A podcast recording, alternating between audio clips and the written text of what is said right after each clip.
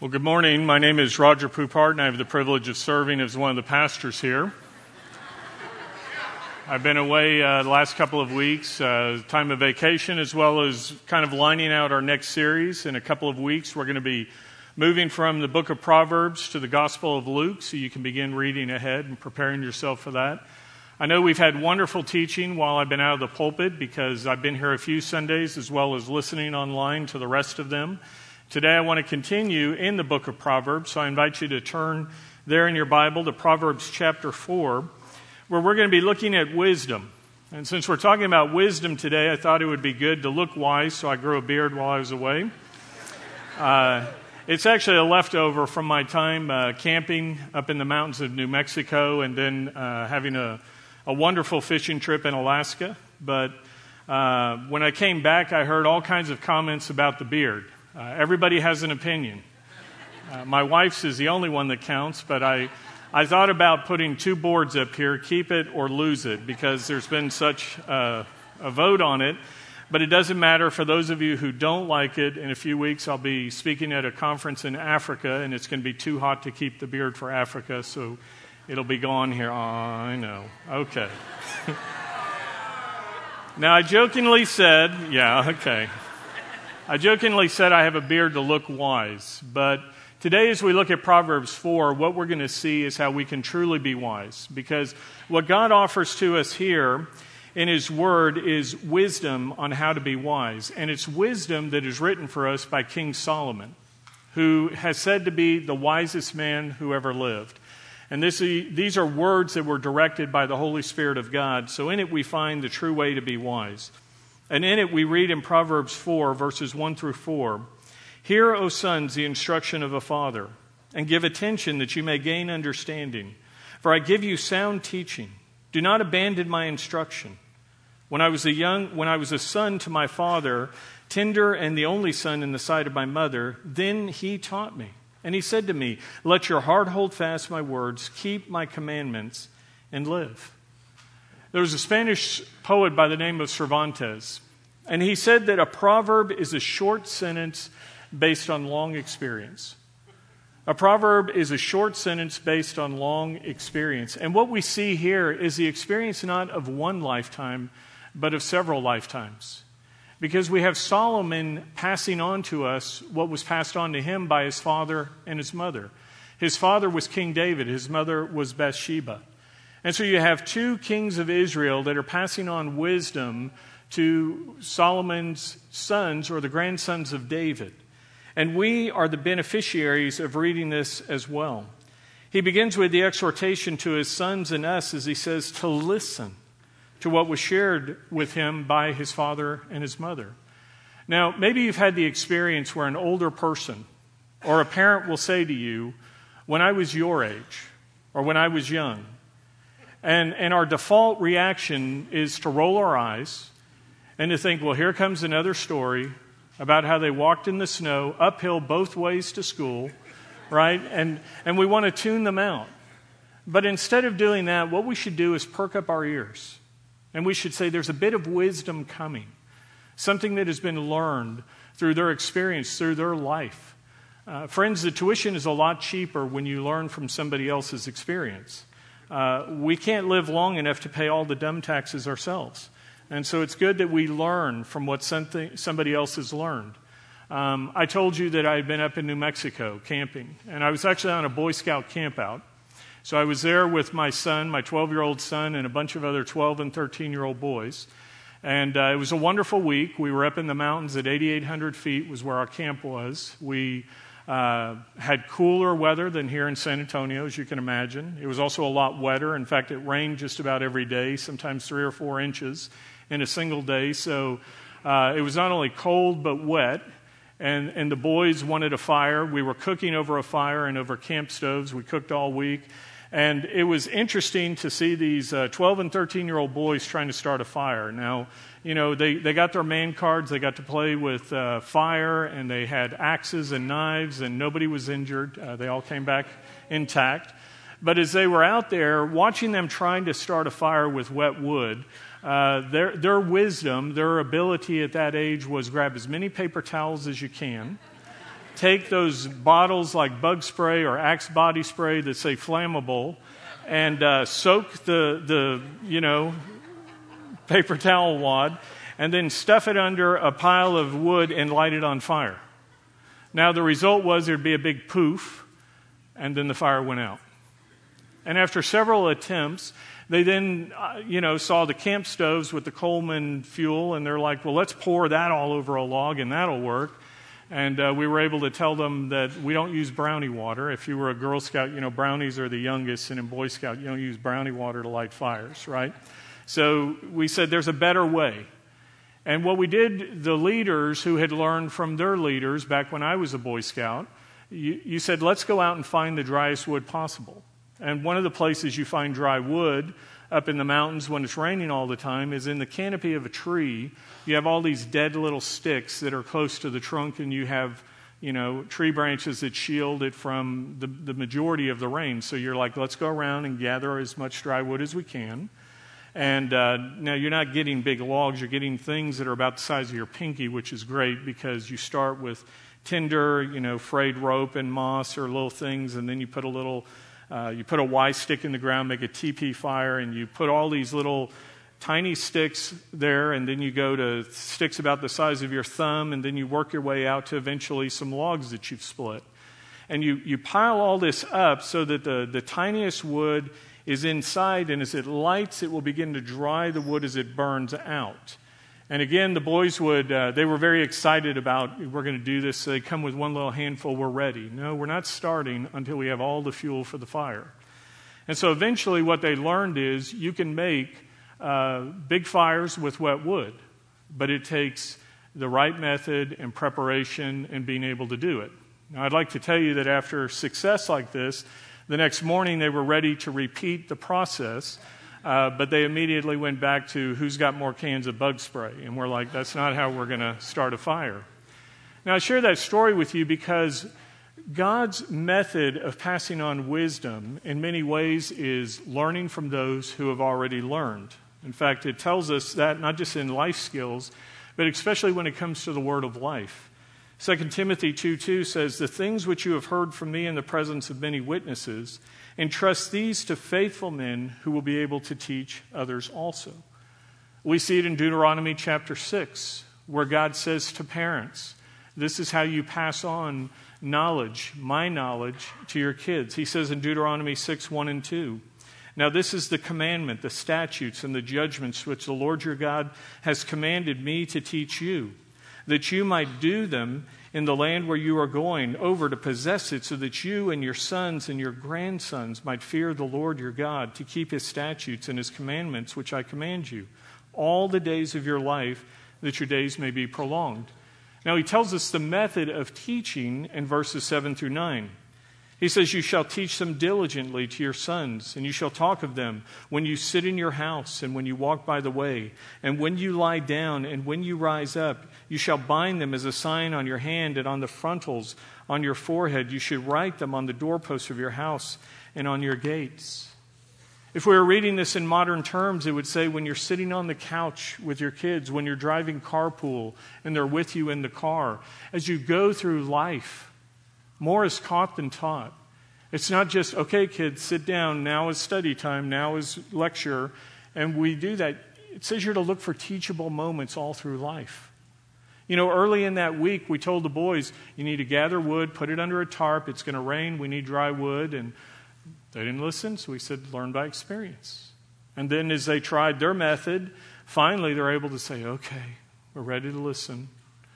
And, and sometimes that's what happens. We have to look for those moments and seize the teachable moments. And, and it's not just as parents who are teaching their kids, it's something God has given all of us an opportunity to do.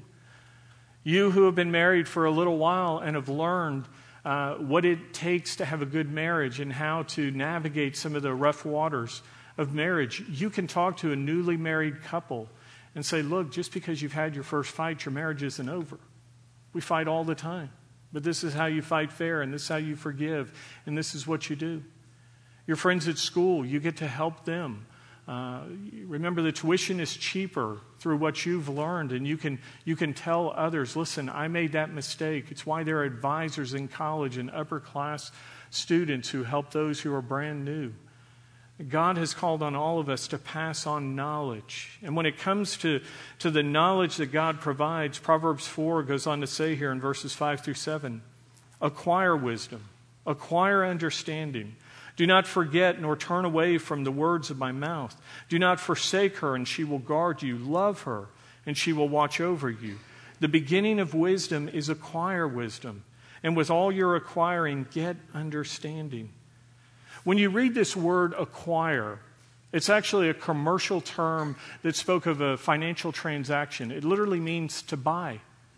He says four times in these verses, wisdom is so valuable, you should seek it and you should purchase it. Now, you can't buy wisdom per se. Uh, you know, you can buy a lot of things in this world, and there's a difference between knowledge and wisdom. Uh, there is more information available to us in our day than there has ever been before. Most of you have a, a smartphone in your hand or your purse or, or, in a pocket, and you can Google something, and 1.6 trillion bits of information come up. It doesn't make you smart. And, and just having books uh, on your shelf doesn't make you smart either. And having a Bible isn't going to do anything if you don't go through the Bible and let it go through you. I saw a website where you can actually, it says, Are you having a party? Do you want to look wise? You can rent a library. They'll bring in the, these great books and they'll fill your shelf with this, you know, wonderful library. And it says, do you need, do you need august, smart-looking friends, men with beards? You know, they'll, you can rent friends for your party too to make you look like you have this great circle of friends. Friends, that doesn't make us wise. As it talks to us here about having wisdom, you can look earlier in Proverbs 3 13 through 15. There it says, How blessed is the man who finds wisdom and the man who gains understanding. For her profit is better than the profit of silver, and her gain better than fine gold. She is more precious than jewels, and nothing you desire compares with her. As we think of this picture of wisdom and its value and the desire for it, you see here in Solomon's proverb test in chapter 4, he pictures wisdom as a bride that is to be pursued, to be cherished, and he says, as you seek her, there are rewards that come. Verses 8 through 9 tell us, prize her, and she will exalt you. She will honor you if you embrace her. She will place on your head a garland of grace. She will present you with a crown of beauty. As you think about what you're pursuing in life, where does wisdom rank in your list of priorities? If you were to sit down right now and say, what is it you are investing uh, your time, your energies, your efforts in right now? Where is wisdom? You know, many would have at the top of their list wealth, fame, power, influence. Where is wisdom in your list of priorities? You know, as you think about those things that you're, you're pursuing, uh, I want to show you a picture of a man that many of you will recognize. This is Steve Jobs. Uh, one of the co founders of Apple, many of you are holding in your hand right now products he helped design. Yeah, I see people waving their iPhones at me. So, Steve is, is a guy that, as you think in terms of what to pursue in life, he was a guy who had money and power and influence. I mean, if you were to look at the world's standards, he hit the high water mark in all kinds of things. And if you were to sit down with Steve Jobs, you can't now because he's passed away, but if you were to have sat down with him before he died, and you were to ask him, Steve, of all the things you pursued in life, what are you most proud of? What do you think he would tell you? You know, you don't have to wonder because before he died of pancreatic cancer, he wrote these words for us. He, he was on his hospital bed and he said, I've come to the pinnacle of success in business. In the eyes of others, my life has been the symbol of success. However, apart from work, I have little joy. Finally, my wealth is simply a fact to which I am accustomed. At this time, lying on the hospital bed and remembering all my life, I realized that all the accolades and riches of which I was once so proud had become insignificant with my imminent death. In the dark, when I look at the green lights of the equipment for artificial respiration and feel the buzz of their mechanical sounds, I can feel the breath of my approaching death looming over me. Only now do I understand that once you accumulate enough money for the rest of your life, you have to pursue objectives that are not related to wealth. He says, Stop pursuing wealth. It can only make a person into a twisted being just like me. God has made us one way. We can feel the love in the heart of each of us, and not by illusions built by fame or money, like I made my life. I cannot take them with me. What is the world's most expensive bed? The hospital bed. You, if you have money, you can hire somebody to drive your car, but you cannot hire somebody to take your illness that is killing you. Material things can be lost, but one thing you can never find when you lose it life. Whatever stage of life we are in right now, he says, at the end we will have to face the day when the curtain falls. Friends, when the curtain falls in your life and you look back at what you've been pursuing,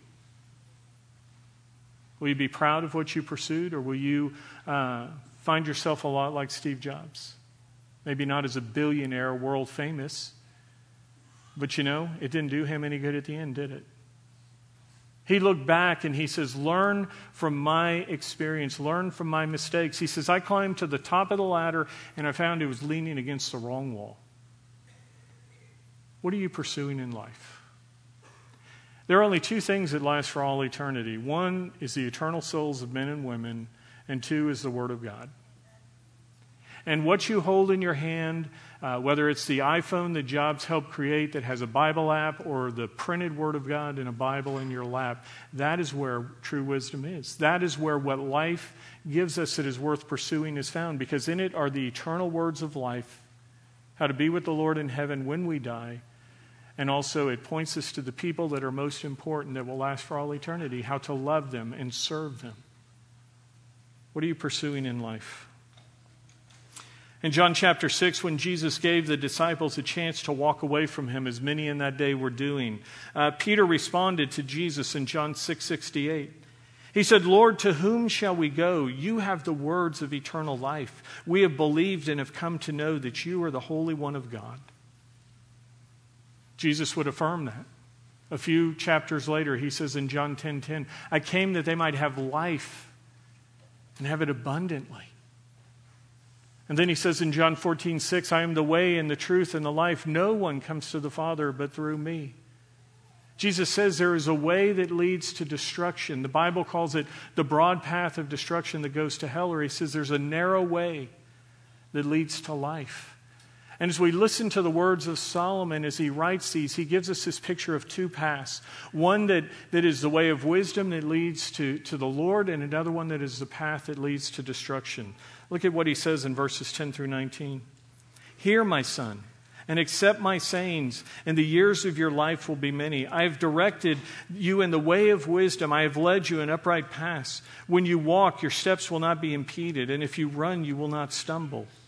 Take hold of instruction. Do not let go. Guard her, for she is your life. Do not enter the path of the wicked, and do not proceed in the way of evil men. Avoid it. Do not pass by it. Turn away from it and pass on. For they cannot sleep unless they do evil, and they are robbed of sleep unless they make someone stumble. For they eat the bread of wickedness and drink the wine of violence. But the path of the righteous is like the light of dawn that shines brighter and brighter until the full day. The way of the wicked is like darkness. They do not know over what they stumble. As, as he presents this, this path, this choice of two paths, for the second time in this proverb, he says, Listen. Are you paying attention? Listen. And then he adds a second command. He says, Accept my sayings. He literally is saying here, Listen and obey. He says, It's not enough to have wisdom and knowledge if you do nothing with it. It's like going to a doctor and getting a prescription, and you fill the bottle. The pharmacist says, Here's your medicine. Do you understand the instructions? It's printed right there on the label. And we put it on our, our table at home, and then we look at it. And we go, I don't feel any better. In order for that medicine to do anything, you have to open the bottle, you have to internalize it, you have to take it. And it's the same thing. It doesn't matter if you have one or 20 Bibles sitting on your shelf at home. You have to open it and go through it and let it go through you. You have to internalize it, you have to apply it.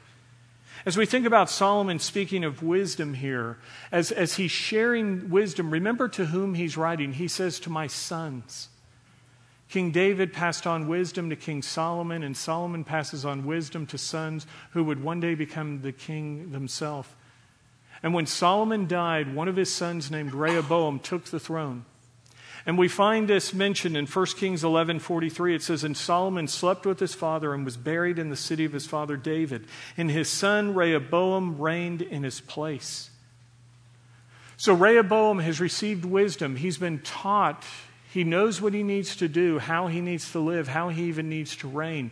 And yet, when he takes the throne, what we find there in 1 Kings 12 is that as Rehoboam took the throne, the people of, of the nation of Israel, the 12 tribes, gathered together and they said to him, They said, Hey, welcome to the throne, king. Listen, your dad was a great king, but he was hard. And we've had years and years of of high taxes and hard labor and various things happening as all these wonderful things were being built. And we need you to lessen the load a little. Now, you're the brand new king. And you're facing immediately this crisis, and you're going, What do I do? So Rehoboam wisely says to the people, Hey, give me a couple of days to think this through, and I'll come back to you. And so as Rehoboam goes away, he goes to his king's, his father's uh, previous cabinet of counselors. Now think about that brain trust for a minute. Solomon is the wisest man who ever lived. Do you think he brought together some wisdom? I mean, here's the brightest guy on the earth, and he says, You're the best person in this area, and you're the best in this and this. So he has this wonderful brain trust to consult. And Rehoboam goes to these guys and these ladies, and he says, Listen, this is what the people said. What do I need to do?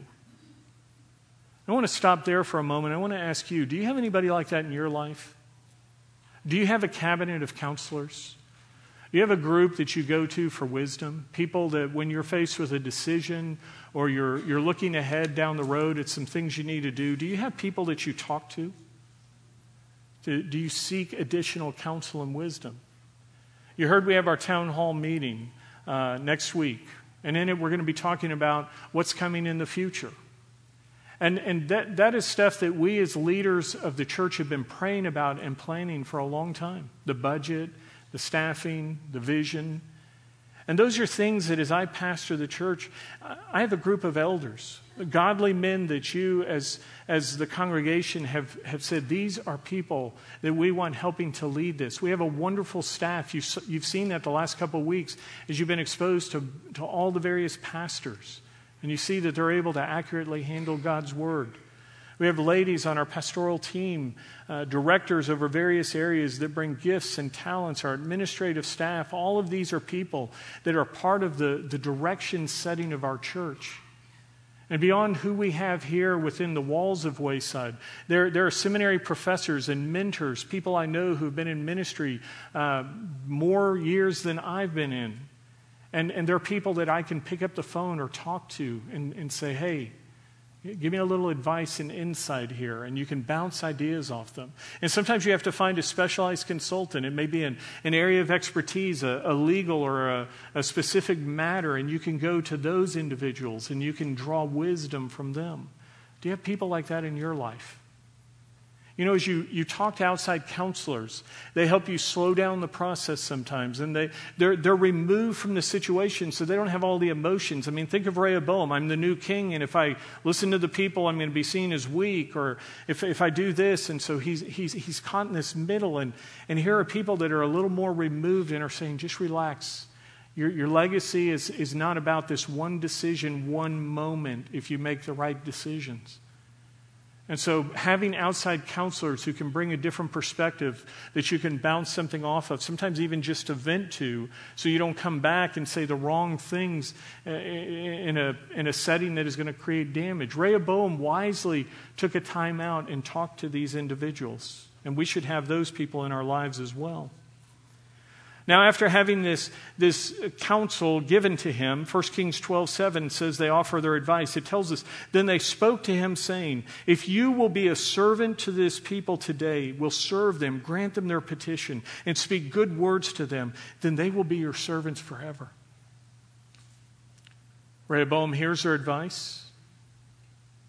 Says, Okay, Mr. Poupart said, go gather dry wood Start small, build it out, build on the pro. No. You guys got any more cans of uh, bug spray over there? He rejects the counsel of these elders and he goes back to his running buddies. He calls a bunch of 12 year olds, so to speak, together. Because verse 8 says, But he forsook the counsel of the elders which they had given him, and he consulted with the young men who grew up with him and served him. The Bible says to seek the counsel of others. And it's not that he was saying, Well, I've gotten one set of wisdom. Now I need to go and make sure I have more. What he did was he said, I don't like your advice. So I'm going to find somebody who's going to say what I want to hear. Is that what you do? And the result is he did that. He listened to his friends. He told the people, hey, my little finger is thicker than my father's loins. If you think my dad was hard, I'm going to be harder. And you know what happened? Like spraying a, a bunch of bug spray on a tissue, there was a fire.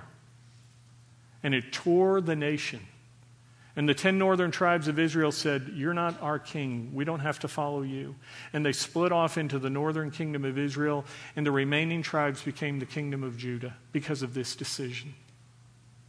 Proverbs 13:20 tells us, "He who walks with wise men will be wise, but the companion of fools will suffer harm."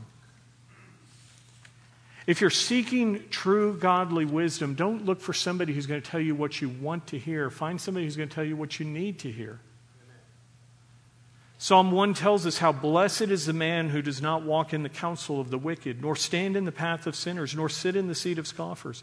But his delight is in the law of the Lord, and in his law he meditates day and night. And he will be like a tree firmly planted by streams of water, which yields its fruit in its season, and its leaf does not wither. And whatever he does, he prospers. God says right here is the owner's manual.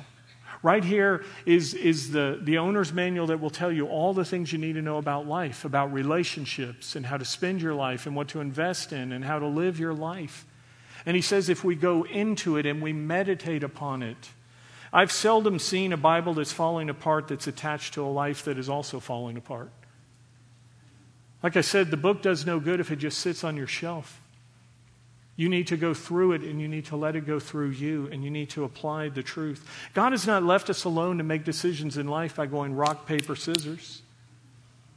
He says, I've given you my word, and in it is wisdom and the words of life. Psalm 119, 105 says, Thy word is a lamp unto my feet and a light unto my path. Here in Proverbs 4, God says that his path is a straight path. He says you're going to be able to run and not stumble. It's not the twisted, treacherous, slippery slope of sin that the world offers. And as you think in terms of the light, he compared it. He said, as you're walking in the path of wisdom that God has provided, he says it's like a sunlit path by the rays of the dawn. And then he says, all the way to the point where the sun is at its apex and you're getting the full light of, of, this, of the sun. And yet, the way of the wicked is described as one of deep darkness, where you stumble around in the dark. Verses 20 through 27, Solomon comes back a third time with a call to listen. And this time he chooses the path of wisdom. He, sa- he, as he says for the third time, listen, he says, choose the path of wisdom that leads to life. My son, give attention to my words, incline your ear to my sayings. Do not let them depart from your sight. Keep them in the midst of your heart. For they are life to those who find them and health to all their body. Watch over your heart with all diligence for from it flow the springs of life. Put away from you a deceitful mouth and, and put devious speech far from you. Let your eyes look directly ahead and let your gaze be fixed straight in front of you. Watch the path of your feet, and all your ways will be established. Do not turn to the right or to the left. Turn your foot from evil. He says, eyes forward and keep moving forward. He says, don't, don't look backwards and the regrets of the past where you're going to stumble around. Don't get drawn off course by looking at all the stuff that's all around you. He says, focus fully on what God has given you, the, the way of the righteous as you walk with Jesus Christ. Fix your eyes on the cross. And as you walk with God, as you, you stay with Him, He says you will have a solid and sure path rather than stumbling in the dark on that slippery slope of sin. Verse 23 says, Watch over your heart with all diligence. Some translations here say, Above all else, guard your heart. This command is in the emphatic position saying the condition of our heart is of the utmost importance. Now, there are a number of medical professionals among us. And, and every one of them here will tell you the heart is kind of a vital organ when it comes to your body, right? You got a few organs that if they have to be removed, you know, things like your appendix, various things, you can lose those. If your heart is diseased and weak and stops, what happens? That's pretty much game over, right? Life's gone. The heart is a vital organ. Now, medically speaking, the heart is this muscle that, that pumps life giving blood to all the various organs in our body. I don't think I have to convince anybody here that, that medically speaking, your heart is important. And as Solomon is speaking to us, he's, he's talking in terms of our heart in a spiritual sense. And he says it is just as vital for life because if you have a diseased heart, it will ultimately end in spiritual death as well, eternal death when it comes to us and the Lord. In the Hebrew language, the word for heart referred to the center of an object. It, liter- it had a literal meaning of the kernel of the nut. It's that seed within that creates life. And it was used to speak of our emotions, our intellect, and our will. It was everything that encompassed the decision making of a person that led to what they did in terms of their life. And when it comes to the condition of our human heart, Jeremiah 17 9 tells us the heart is more deceitful than all else and is desperately sick. That's not a good checkup, is it? The heart is more deceitful than all else and is desperately sick. You know, as we're talking about our heart here, and as Solomon is talking to us, in this song, in this proverb, we have a sad example. Not only have we already talked about what happened with Rehoboam, but I want you to remember who's teaching Solomon. His father and mother were who? David and Bathsheba. If you were here last week, you'll recall that Michael uh, told you the story of David and Bathsheba. David and Bathsheba, remember, King David was king, and Bathsheba was married to a man by the name of Uriah. Uriah was one of David's mighty men. In 2 Samuel 12, uh, we, we find the story of what happens. David is the king, he's there in the palace. The army of Israel is out in the field. David, as king, should have been out with the army. But he's home lounging in the palace, the Ark of the Covenant, the army, David's bodyguards are all gone. If you've ever wondered why David could look into Bathsheba's courtyard and see her at night as she was bathing, it's because if you go to Israel and you look at the topography, uh, where the royal residence was, it was surrounded by uh, certain homes, and that was the, the mighty men of David. It was the, the bodyguards. It was kind of like the walled off areas we see in countries today that are the safe zones. So Uriah, being right by David, tells you he was in the inner circle. He was the best buddy of David. He was a bodyguard, one of his advisors, one of his main men. And the reason Bathsheba was out there, if you've read the, the story in the Old Testament, she had been at the temple being purified. And if you look at what was going on, it was a ceremonial purification after a woman's cycle, which told everybody Bathsheba was not pregnant. And so she's there. She's doing nothing wrong. She's in her own home at night. David shouldn't have been out where he was. He shouldn't have been there in the first place. He should have been at war. Then he looks over. You know, you can't, you can't sometimes keep yourself from catching a glimpse of something. But it's been said before you can't keep the birds of the air from flying over your head, but you can keep them from nesting in your hair. When David caught sight of Bathsheba, he should have said, Whoa, I don't belong up here. Instead, he looked, he lingered, he lusted. He saw her, he wanted. Remember, this isn't some stranger. This is a lady who's been in his house. She's been at the company business parties with her husband. She's, she's a friend. It's his best friend's wife. And David looks, he lusts, he brings her to the palace. He sleeps with her, he commits adultery. She gets pregnant. David panics because everybody's just seen Bathsheba at the temple knowing she's not pregnant. David's friend is away at war. She was not pregnant. Now she's going to turn up pregnant. So what does he do? As Michael shared with you, he calls Uriah back. Hey, go in, enjoy the pleasures of your wife. But this guy was so righteous.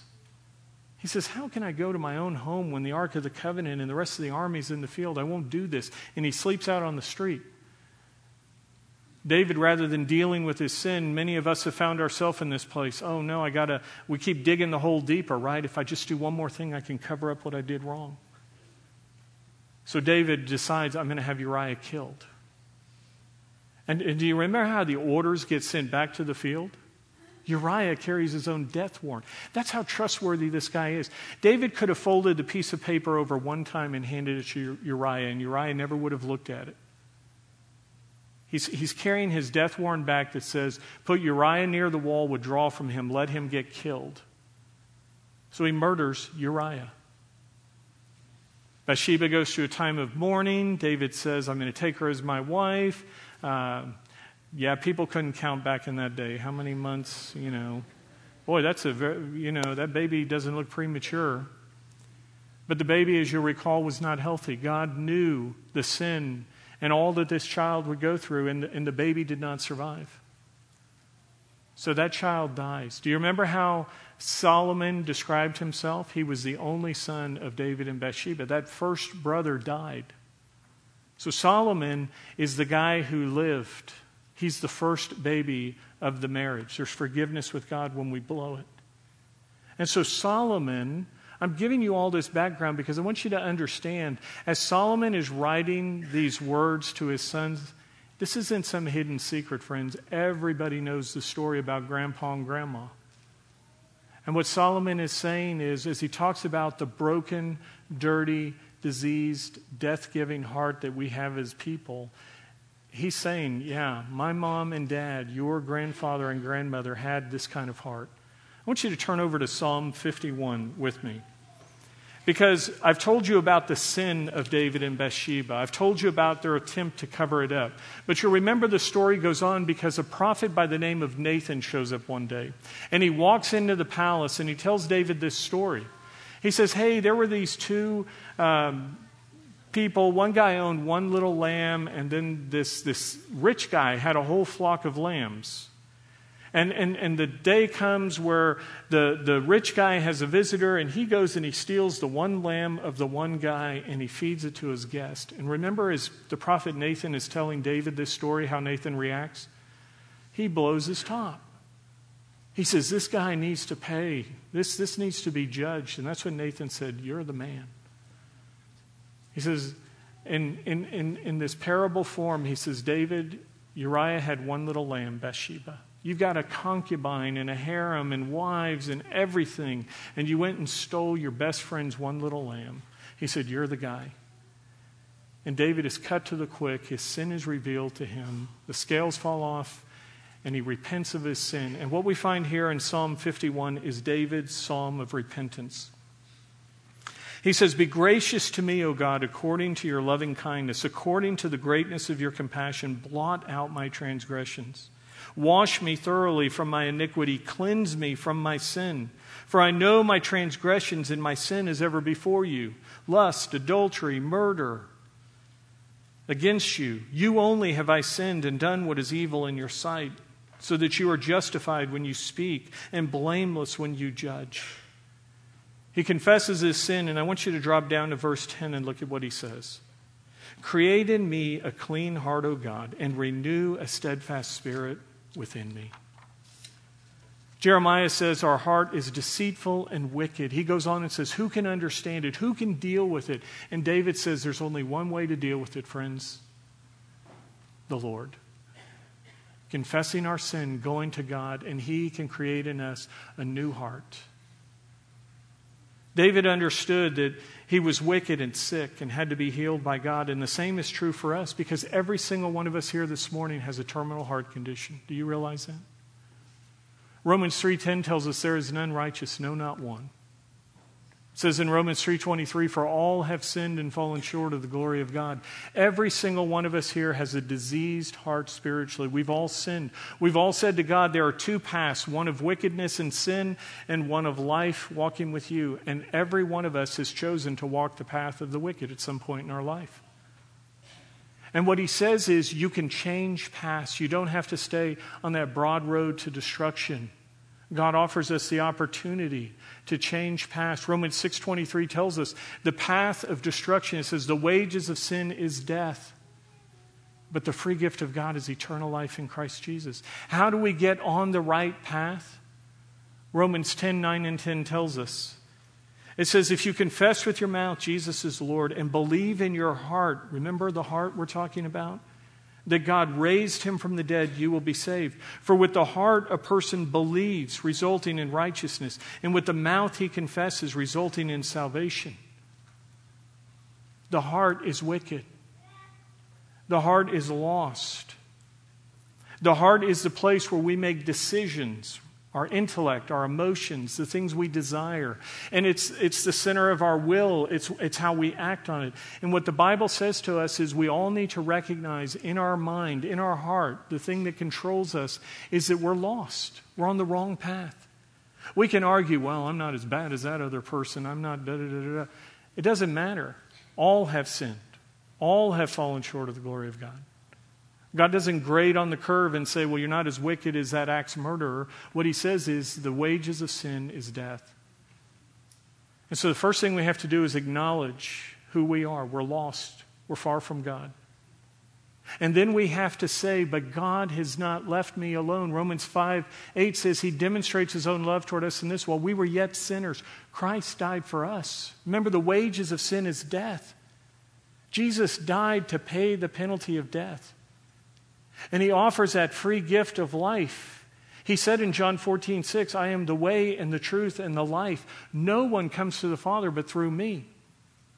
He says you don't have to walk the world's path that goes where there's a bridge out and you plunge into destruction. He says the cross has been laid across that chasm of sin, and He's given you the path to walk across it in faith and get home to heaven.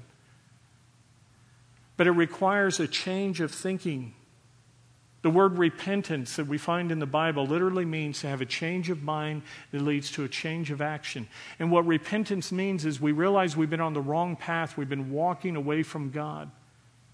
And we recognize we're going the wrong way, we stop, we act on it. The word means to turn around and go in the other direction. We come back to God and we accept Him for who He is.